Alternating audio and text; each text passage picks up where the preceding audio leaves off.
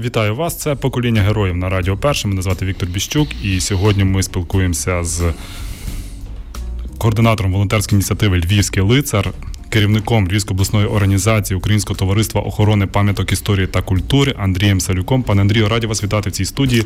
Вітаю, доброго Доброго здоров'я.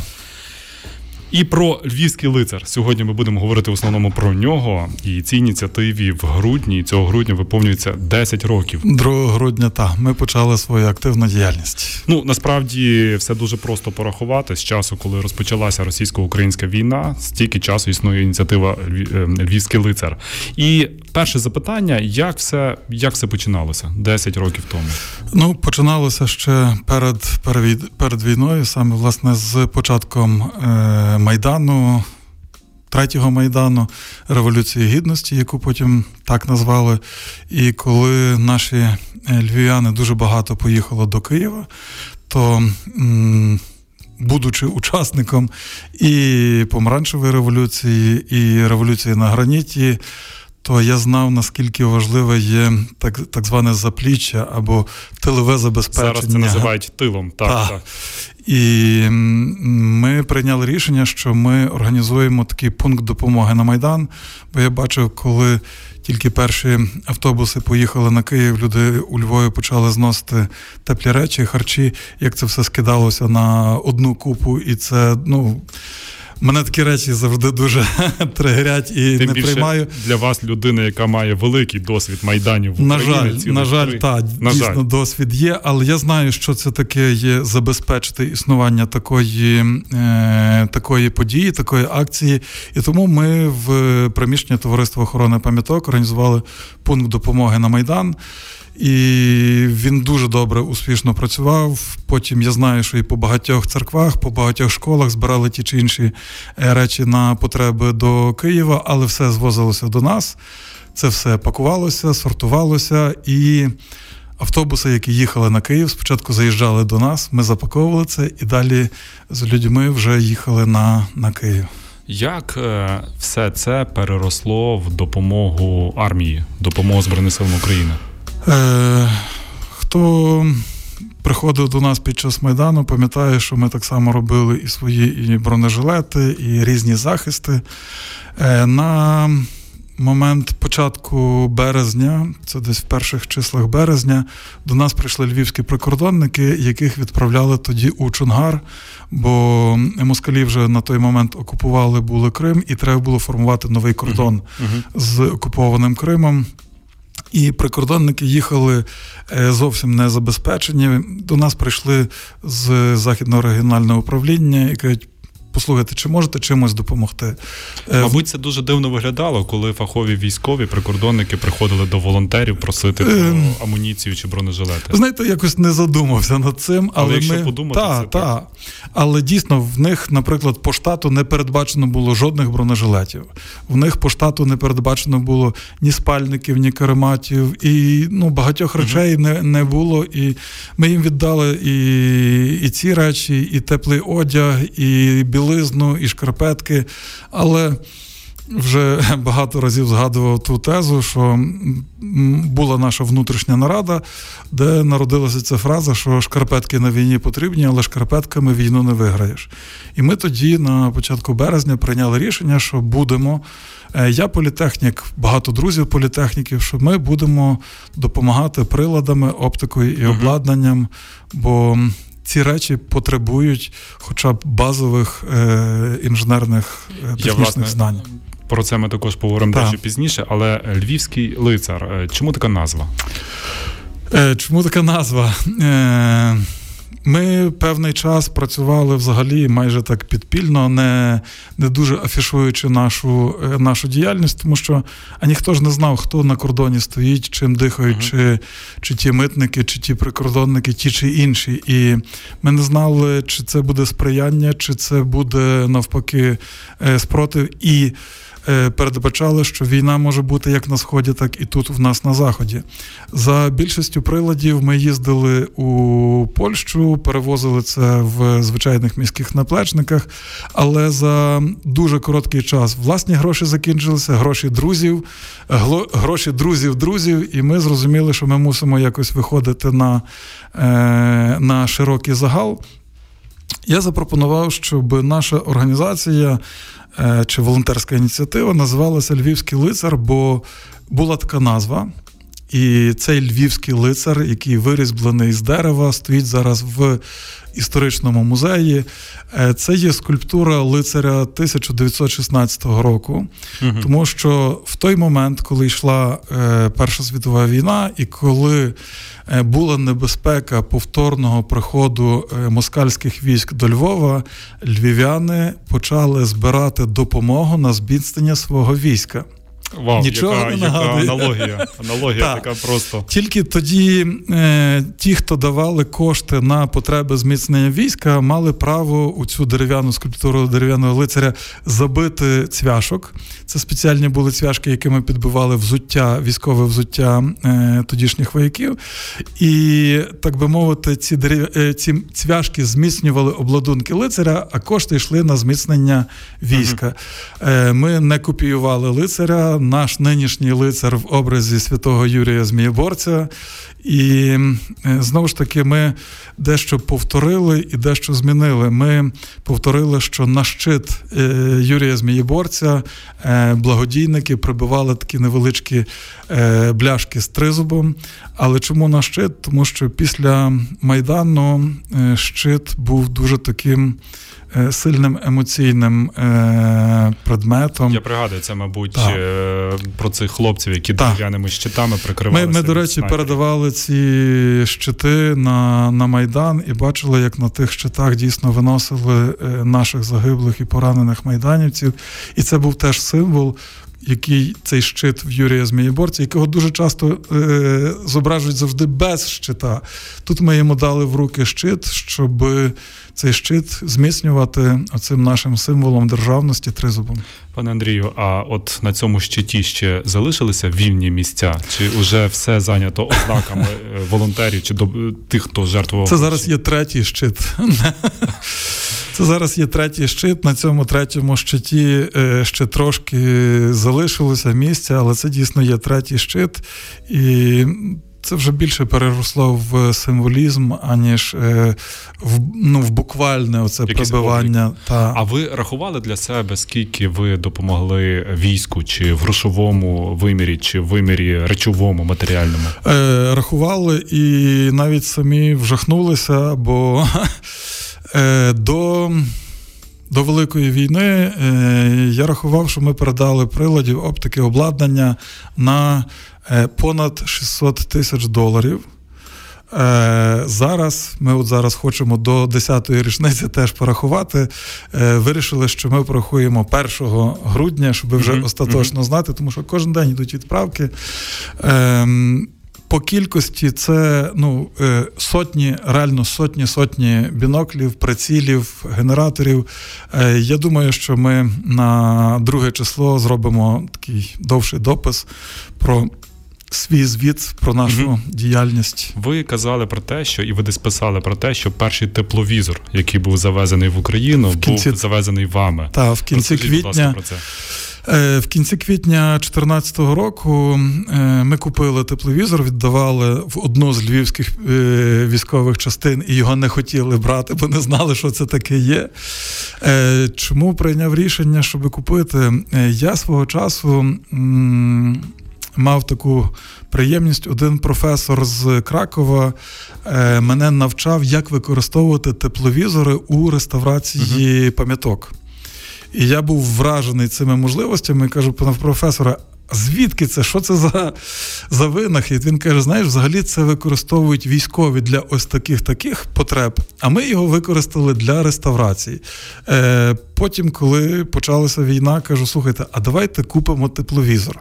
Ну, Наші всі, пам'ятаю, на цій нараді сидять, і всі так, а що це таке є? А один каже: Слухай, я про нього чув. Ну я ніколи не бачив. Насправді зараз для українських військових це така дуже звична річ, яка це зараз, є не, не, Я думаю, що не тільки зараз кожна дитина знає, так. що таке тепловізор, і знає наскільки це важливо для виживання наших вояків. Скільки він коштував тоді? Ви пригадуєте? Пам'ятаю, 4700 доларів перший. Та на цей момент це були просто шалені гроші, але вони давали нам просто неймовірну е, перевагу нашим воякам над ворогом.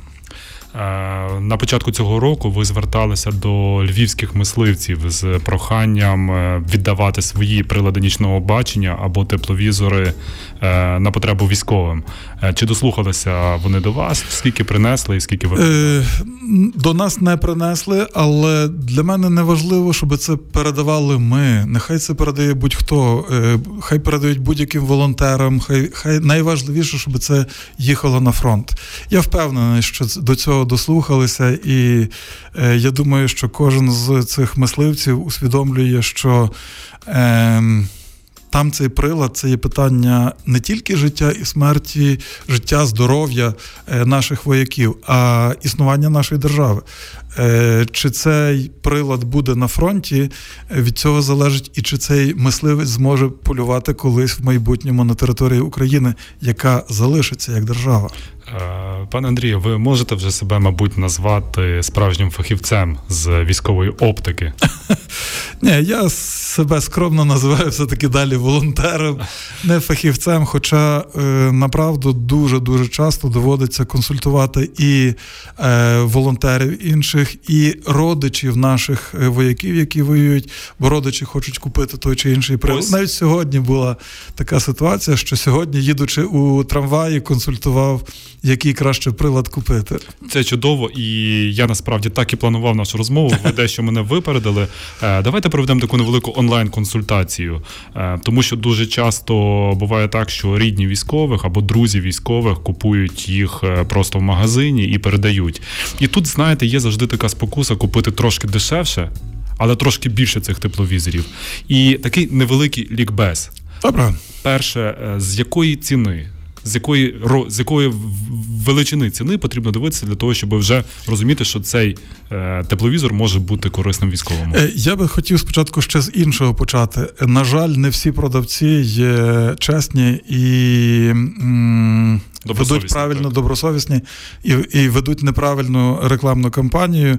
Я кілька разів там у Фейсбуці вискакує реклама, що професійні військові прилади нічного бачення непрофесійні і не військові, тому що це цифрові, вони не підходять для наших вояків. Отже, якщо ми говоримо про е, лінію фронту, про е, штурмові підрозділи, їм треба не цифрові прилади нічного бачення, а аналогові. Угу. Чому цифрові можуть бути дуже хороші, але вони підходять для полювання, бо е, там є підсвітка, і звір не бачить цієї підсвітки. Але, на жаль, ворог так само оснащений приладами нічного бачення. І якщо хтось із наших воїнів включить цю підсвітку, його видно за декілька кілометрів. Тому в жодному випадку не можна їм на нуль передавати цифрові прилади нічного бачення. Далі є різні моделі. Моделі е, ми зараз не торкаємося виробників, але моделі в основному поділяються там на е, такі категорії для спостереження. Це у руку можна взяти і вести спостереження. Е, і ті, які можна вдягнути на шолом.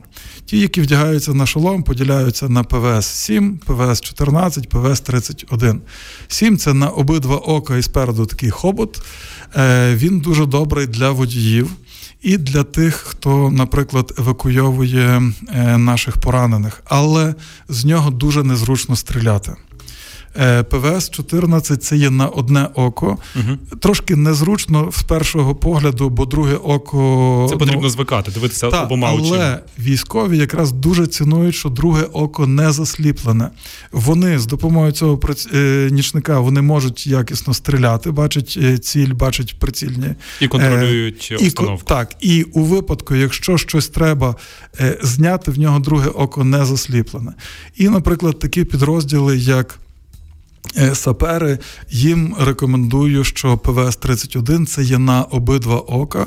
Е, воно виглядає як бінокль. Їм дуже важливо відчувати дистанцію, і тут е, для них це найкращий прилад.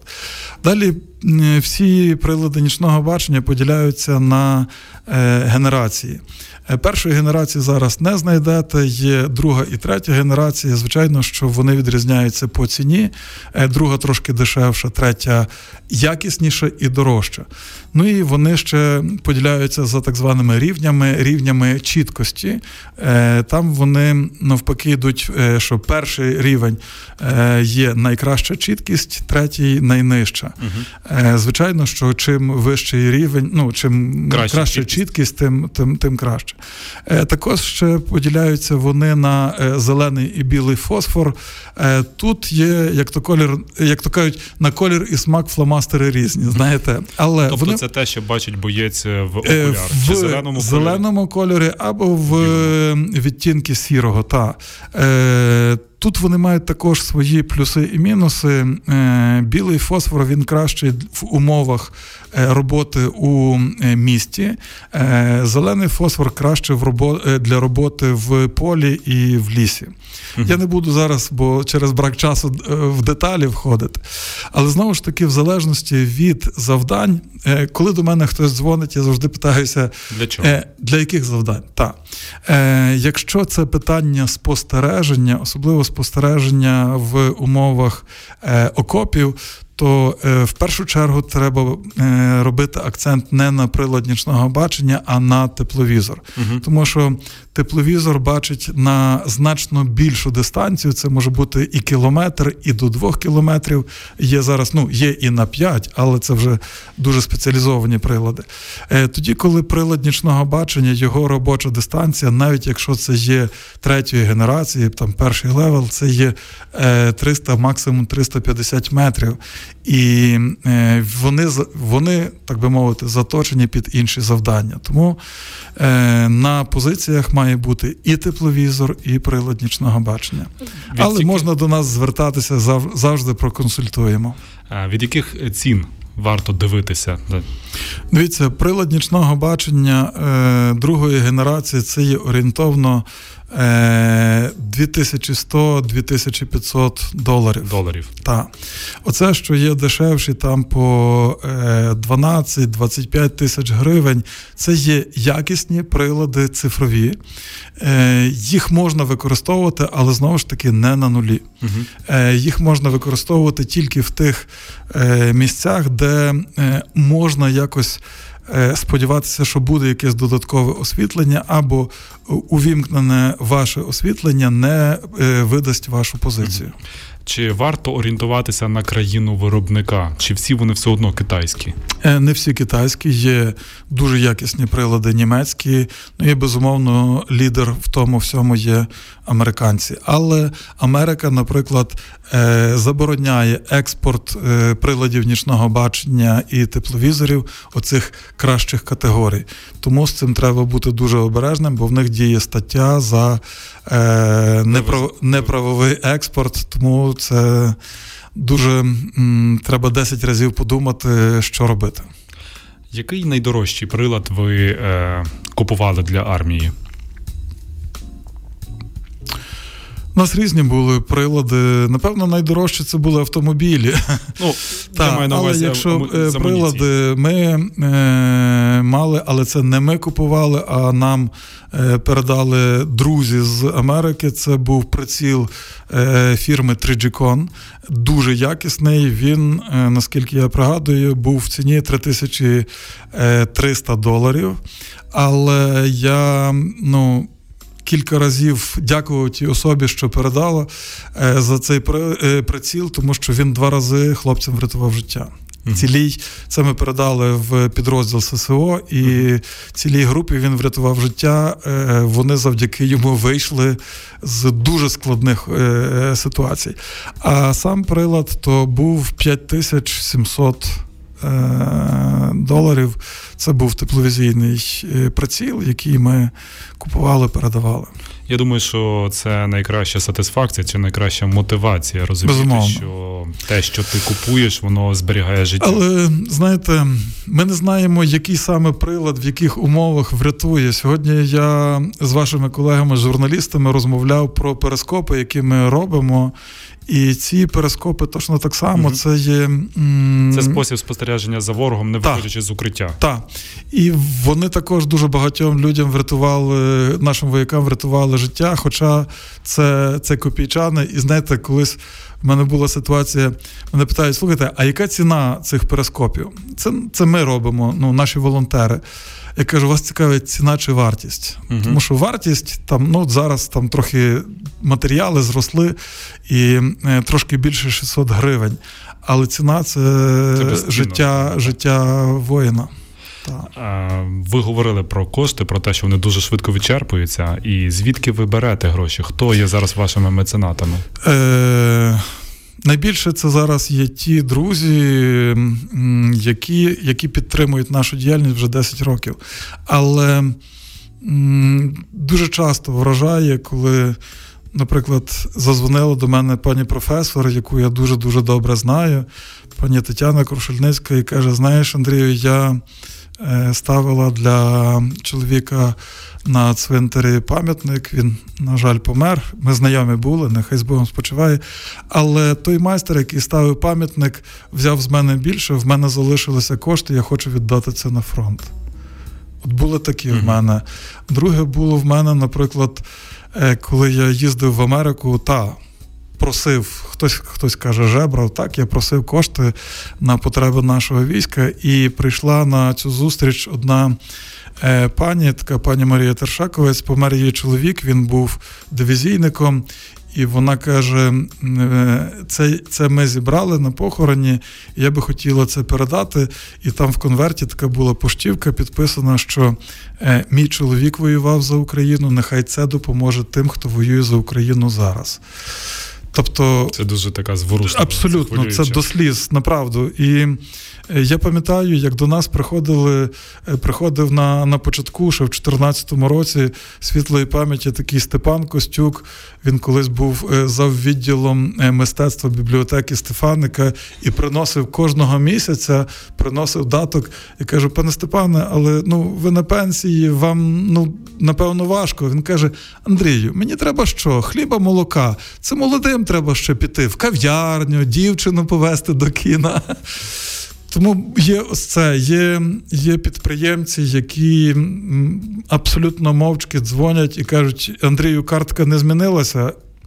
Перераховує на картку. І е, я вдячний всім і за 100 гривень, і за е, тисячі доларів, які нам передавали, тому що це є, це не є гроші, це є їхня матеріалізація у е, нашу перемогу, і це є якийсь щит, захист наших вояків від від ворожих уламків, куль і, і так далі. І я на кожній зустрічі я завжди наголошую, що ви повинні.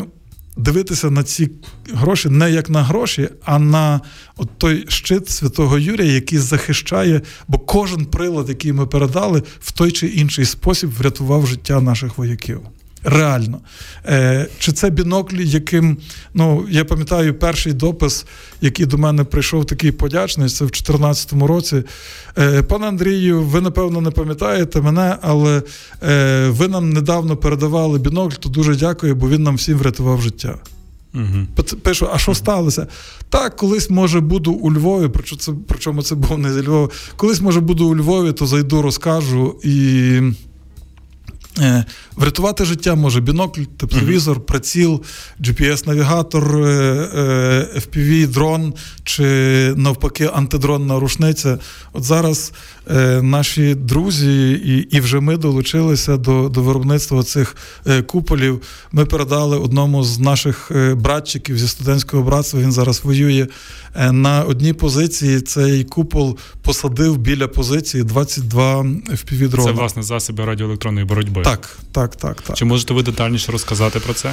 Е, це є, е, знаєте, ми так жартуємо, що деколи до мене звертаються: от нам треба, чи можете дрони е, передати? Я кажу, знаєте, давайте ми вам краще передамо антидронний захист, а ви собі дронів налапаєте. Це є рушниці проти таких дронів, як там Mavic, Autel. І ці рушниці вони садять, знешкоджують ці дрони, але вони мають такий вузький промінь так. і на більшій дистанції можуть захистити позиції, або е, куполи, які створюють перешкоди на е, безпосередніх підходах до позиції. Е, це від 80 до 120 метрів. Е, це нібито небагато, але цього достатньо для того, щоб захистити саму позицію. Або для автомобілів це є в районі 120-180 метрів. Ставиться на автомобіль чи на іншу броньовану техніку, такий купол.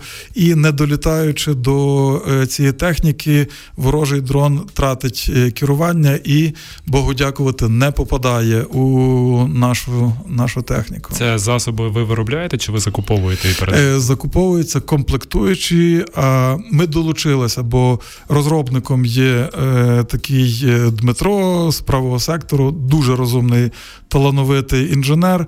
Але оскільки їх треба багато, то ми зараз долучилися і взяли частину виробництва на, на себе. Скільки коштує зробити один такий засіб? Якщо це не секрет, звісно. Не секрет. Е, е, один отакий окопний це є комплектуючий. Причому я наголошую, що вони роблять це все е, на на волонтерських засадах. Це говоримо про закупівлю комплектуючих. Та окопний це десь приблизно 850 доларів, автомобільний 1250 доларів. Я кажу приблизно, тому що, на жаль, ціни гуляють, бо це все залежить, як там вдалося закупити. Від закупки і антидронна рушниця. Це, от я пам'ятаю, була остання. Це е, ціна 1980 доларів. Е, що... Ну, напевно, у всій вашій діяльності це найкраще матеріалізується у безпеку наших воїнів. Безумовно. Е, Безумовно. Загроза від безпілотних літальних апаратів найбільше, напевно. Але ви знаєте.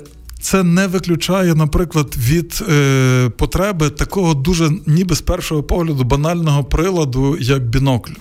От усі усі е, запити, що до нас приходять, бо до нас величезним списком приходить, і 80% всіх запитів вміщують в себе біноклі. Угу. Мене це е, страшенно реально обурює, що на 10-му е, році війни ми не забезпечили наші підрозділи такими елементарними речами, як біноклі. В нас біноклі так само є різні, е, якісь для розвідників, якісь для артилеристів, якісь для е, коригувальників, щось інше для снайперів. Але такими банальними приладами спостереження не забезпечити це, ну, це, це ганьба нам.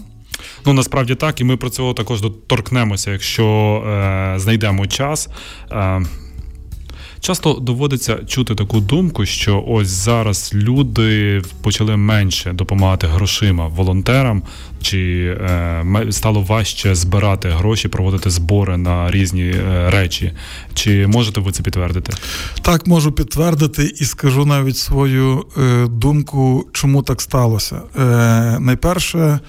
Е, дійсно люди вичерпалися. Дуже багато. Е, дивіться, скільки на фронті підприємців, е, керівників, ініціаторів того чи іншого бізнесу. Вони пішли, тут бізнес закрився. Відповідно, в людини немає місця праці, вона не має з чого робити оці внески. Це я я, я переконаний, що це і перший факт, фактор, чому не передають стільки, скільки би хотілося. Друге. У вас скільки друзів, знайомих на фронті? Багато. І в мене, і в Багато. кожного з нас зараз е, кум, сват, брат е, на фронті, і люди перестали передавати на такі організації, як наша. Вони стараються напряму безпосередньо, безпосередньо зібрати кошти, закупити і передати йому безпосередньо. Тому до волонтерів ну якась менша частина коштів доходить. Але це не означає, що люди не, не дбають. Е, в цьому випадку хотів би тільки застерегти, щоб коли купують, щоб 10 разів перевірили інформацію, е, з'ясували, чи той чи інший приклад прилад правильний, тому що я дуже багато разів е, стикався з тим, що були змарновані гроші, е, купивши неправильні прилади, і не допомогли, а просто ну, кошти були змарновані. а Особі, ті, яка на фронті, треба було все рівно допомогти правильним приладом. Тому... І це навіть не про змарновані гроші, а про час, який втрачений. Безумовно, безумовно. так. І ну, за це мене завжди болить серце, бо я завжди кажу так, що от є велика-велика якась там діжка з коштами, в яку ми скидаємо, ну, всі ми там скидаємо, і це є той ресурс, який ми можемо використати на допомогу. Якщо хтось з того ресурсу не грає роль, в якій формі взяв і використав недобре, то потім з тої діжки все рівно треба uh-huh. надібрати, бо потреба залишилася не закритою, і її треба е, закрити і допомогти. Е, пане Андрію, от власне і про це і поговоримо. 10 років ініціативі. Е, сотні чи тисячі приладів, оптичних Тисяч, іншої так. допомоги. Хто ці люди, які є поруч з вами? Е, Тепер дуже близькі друзі. Е, Найперший кістяк це. М- Першими, до речі, от в грудні тоді до мене звернулися до е, щоб давайте е, співпрацю. Організуємо були студенти юридичного факультету е, університету Франка. Зараз дуже сподіваюся, що ми на річницю побачимося. Але отаким кістяком всі ці 10 років це колишні Е, друзі ще з часів студентського братства, нашого цього ще з 89-го року. І в процесі ми знайомилися з новими і з новими надзвичайно цікавими, дуже фаховими і талановитими людьми, які е, для мене величезна радість, що вони приходили у Львівський лицар і вже звідси не йшли. Скільки приблизно людей становить оце середовище, яке з якими ви постійно орієнтовно? Це є 25-30 осіб, які е, почувають себе ну, членами львівського лицаря, але це є люди, які. Е, це є волонтери. Найперше, я хотів uh-huh. би наголосити, це не є, що на професійних засадах на професійних засадах кожен має своє місце праці. Але, ну, наприклад, в нас є такий Юрко, який є феноменальний, е, просто професіонал в GPS-навігації. Uh-huh. Е, Так, Юрко почуває себе у е, середовищі львівського лицаря, але він є задіяний тоді, коли постають питання uh-huh. карт GPS-навігації. В нас є Олес, який просто неймовірний фахівець в інженерії. Він оце його ділянка. В нас є е, Святослав, який ремонтує прилади нічного бачення і тепловізори. Він працює, він щоденно працює до 6 години вечора, а потім йде а до потім е, не йде до нас. Я до нього е, додому або на роботу приношу прилади, і він до 3-4 ночі ремонтує їх. Е, так само я я просто дивуюся його і терпінню, і і бажанню це. Але він розуміє, що кожен прилад це це врятоване життя. А от 10 років знову ж таки це дуже багато. Чи не було у вас такої думки, що ну ось я своє вже зробив? Нехай тепер хтось інший тягне весь цей віз величезний? Е, Якщо Розпач був, відчай був, е, але не було такого, що ну тепер хтось інший. Бо ну, якщо би так, напевно, я думав, то щоб таке рішення там після революції на граніті би прийняв там в 90-му році. Ну, от що я міг зробити, це я вже зробив, і більше вже мене не стосується.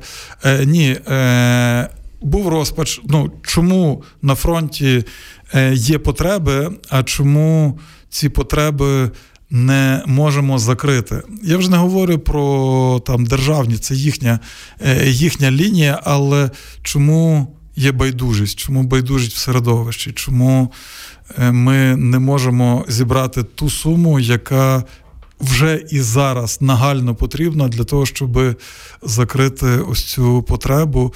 І від від цього ну, от недавно було бачив, наприклад, таке, е, я не знаю звідки воно, але такий скрін з телефону, що дякуємо, вже автомобіль не треба, бо вже нема на кому вже на ньому їздити. Та.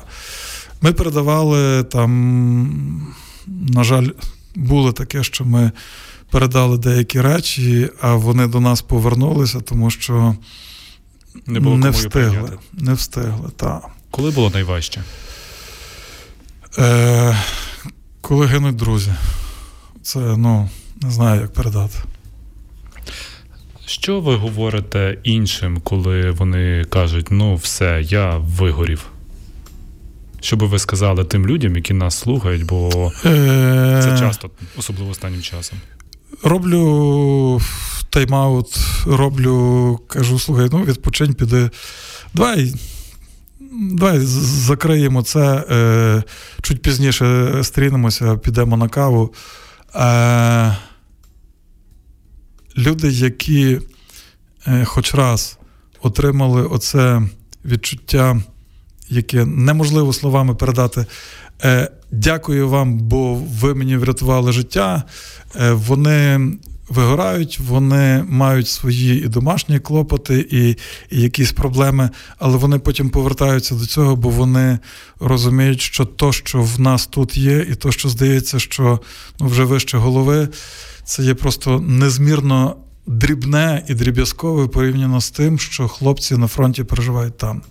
І оце відчуття своєї потрібності для них е, воно перемагає. І так, це треба. Є є оце вигорання, треба просто трошечки часу, щоб людина зібралася, е, зібралася з думками, з силою, і ну, ці люди повертаються. Люди повертаються і. Е, Я просто захоплений і і, і Україною, і українцями, наскільки ми все-таки витривалі можемо багато зробити. Нам єдине, що ще треба, це згуртуватися і заставити е, владу е, повернутися обличчям до, до людей. Ми кілька разів робили такі спроби. Зараз ми говоримо якраз в річницю українських майданів. Десять років тому розпочався третій український майдан, який пізніше назвали Революція Гідності. Так. До того був у 2004 році помаранчева, помаранчева революція. революція а на початку жовтня, тільки набагато довший час, 30 років тому, була революція на граніті. І насправді, знаєте, от цікаво, що е, є наші сусіди. Я не говорю про Білорусь і Росію, я говорю про Польщу, про інші західні країни, наші сусідні, яких якось це все спокійно відбувається. А в нас от кожних 10 років майдан. Е, пане Андрію, про що наші українські майдани? Про незалежність про війну за незалежність, і вона триває не не 33 роки, а вона триває 300 років, і е, ми маємо чи більше, чи менші перемоги, ми маємо більше чи менші поразки, ми маємо, на жаль, величезні жертви. і на нинішній день просто є черговий бій за нашу українську незалежність. Е, ці люди, які на заході нас не розуміють, вони просто не знають, що таке москаль і чим він дихає. І вони не усвідомлюють, як це жити, коли твоє життя є постійно під загрозою. Предметом, ну, які хочуть знищити. Тобто е, Московія завжди ненавиділа і завжди прагнула знівелювати. Вона хотіла завжди знищити державу і кожного з нас. І це питання є е, виживання нації, виживання кожного українця як такого. Е, Ні в Польщі, ні в Чехії, навіть за оцього.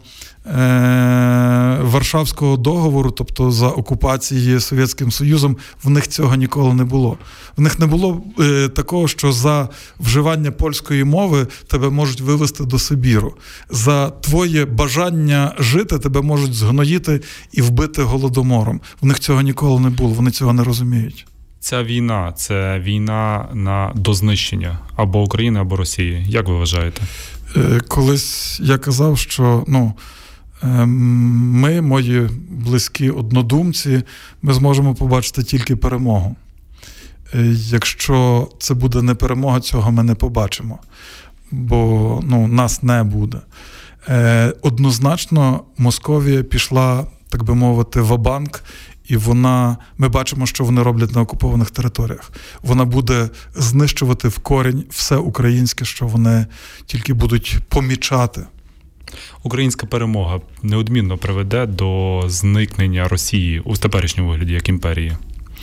Е, зникнення Московії як імперії однозначно, і е, ми зобов'язані, от я вас закликаю, щоб ви закликали своїх колег-журналістів, щоб ми не весь світ е, пояснювали, що це не є просто якась країна напала на іншу країну. Це є е, ракова пухлина всього людства.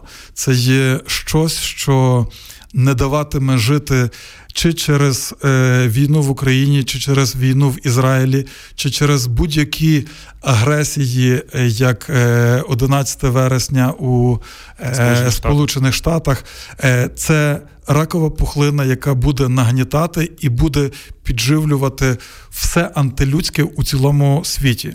Тому е, ця країна має бути знищена.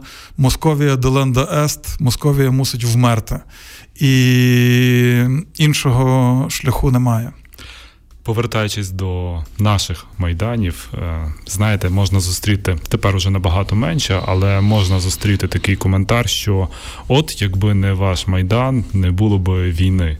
Що можна відповісти на такий закид? Якби не був наш майдан, не було б вже України ми би мали територію, яка можливо би ще називалася Україна. Як ми бачимо в сусідів, є територія, яка називається Білорусь, але це немає там вже ні держави, ні е, людей, які могли робити спротив на свій захист. Е, Хтось або по тюрмах, або роз'їхався. Їм не важливо, е, де хто є, їм важливо розпорошити і зліквідувати будь-який е, будь-яку думку про е, незалежну державність. Е, Те ж саме було б у нас. Ще один такий, знаєте, єхидний коментар, який особливо чути там з Запорєбріка. Ну угу. і що ви наскакали своїм майданом? Маєте війну, маєте розруху? Маємо державу. Маємо державу, яку гідно захищаємо, боронимо, і і так і буде.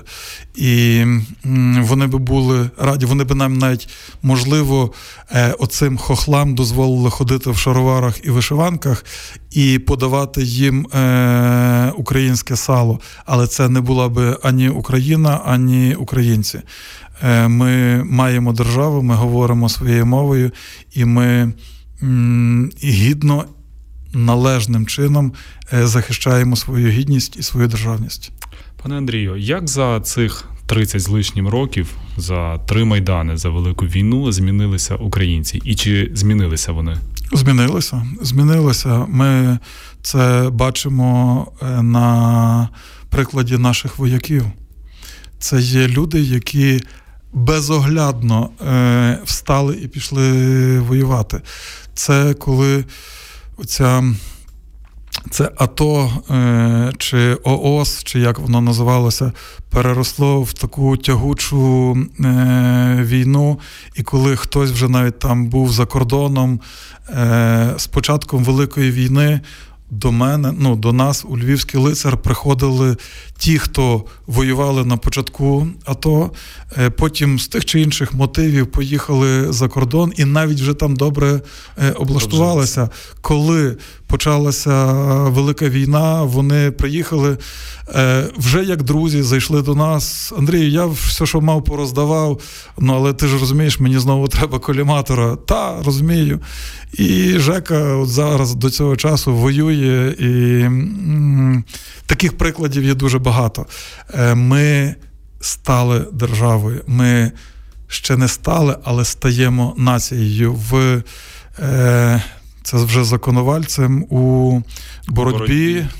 У Як... вогні перековується та, залізо на сталь, та. і в боротьбі перековується народ на націю. Абсолютно. І ми зараз стаємо нацією. Але є і винятки. Е, ви знаєте, як от для мене, наприклад, мені особисто дуже важко, я можу собі це пояснити, але дуже важко прийняти, що є ось бійці, які вже воюють третій рік, другий рік.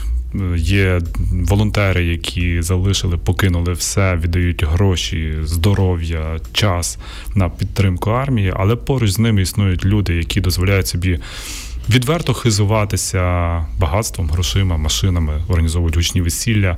Як ви для себе пояснюєте от співіснування в одному просторі таких двох дуже різних категорій людей? А, як ви думаєте, 300 років оцієї ідеології е, ханської, тому що вся Московія базується на ханській ідеології.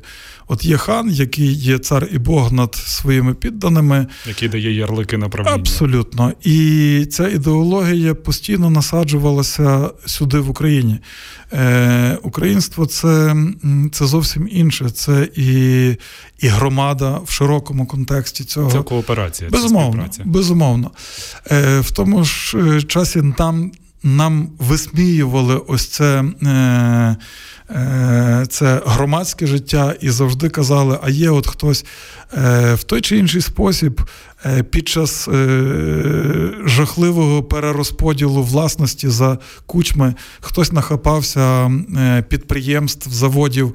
Чи це було чесно зроблено? Ну що Ахметов чесний, чи ну будьмо, будьмо щирими.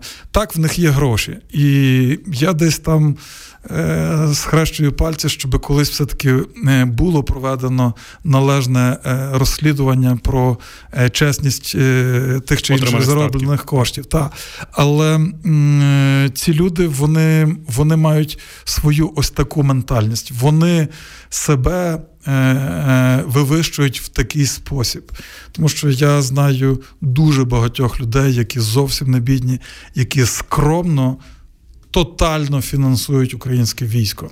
І е, я думаю, що на це не варто звертати увагу.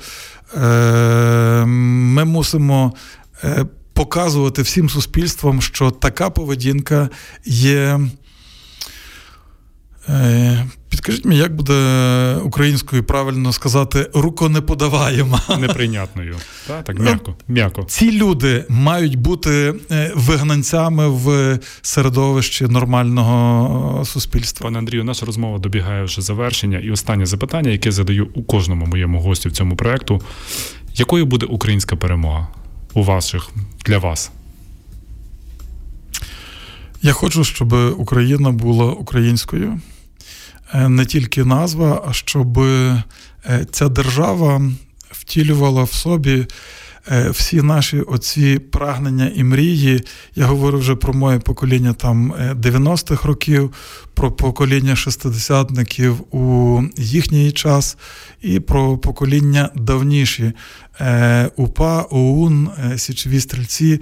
Тобто, коли ми будемо мати ем, суспільство людей, які будуть горді своєї батьківщини, і держава, з якою будуть рахуватися і цінувати, шанувати, поважати в цілому світі. Андрій Салюк, координатор волонтерської ініціативи Львівський лицар, був гостем проекту Покоління героїв на Радіо Перше. Пане Андрію, дякую вам дякую за цю вам. розмову і за все, що робите. Дякую.